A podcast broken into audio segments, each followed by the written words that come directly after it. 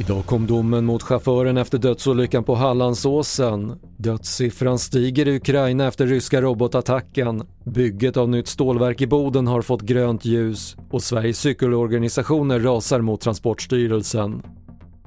TV4-nyheterna börjar med domen efter dödsolyckan på Hallandsåsen där tre unga män dog efter att ha blivit påkörda av en lastbil på E6 utanför Båstad på valborgsmässoafton. Lastbilschauffören döms av tingsrätten till villkorlig dom för vållande till annans död och vårdslöshet i trafik. Så till Ukraina där minst 18 personer nu uppges ha dödats och ett 30-tal har skadats efter nattens ryska attack i Odessa-området.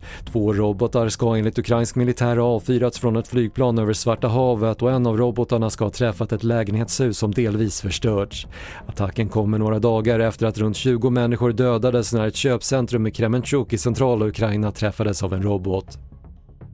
Stålbolaget H2 Green Steel har fått tillstånd att bygga ett nytt stålverk i Boden efter klartecken i en ny dom i Mark och miljödomstolen. Företaget måste enligt domen vidta olika åtgärder för att skydda människor och natur från att störas eller skadas och planen är att produktionen ska kunna inledas vid årsskiftet 2024-2025.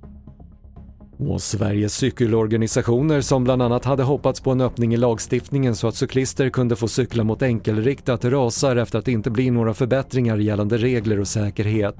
I en färsk rapport slår Transportstyrelsen fast att man inte behöver göra några insatser.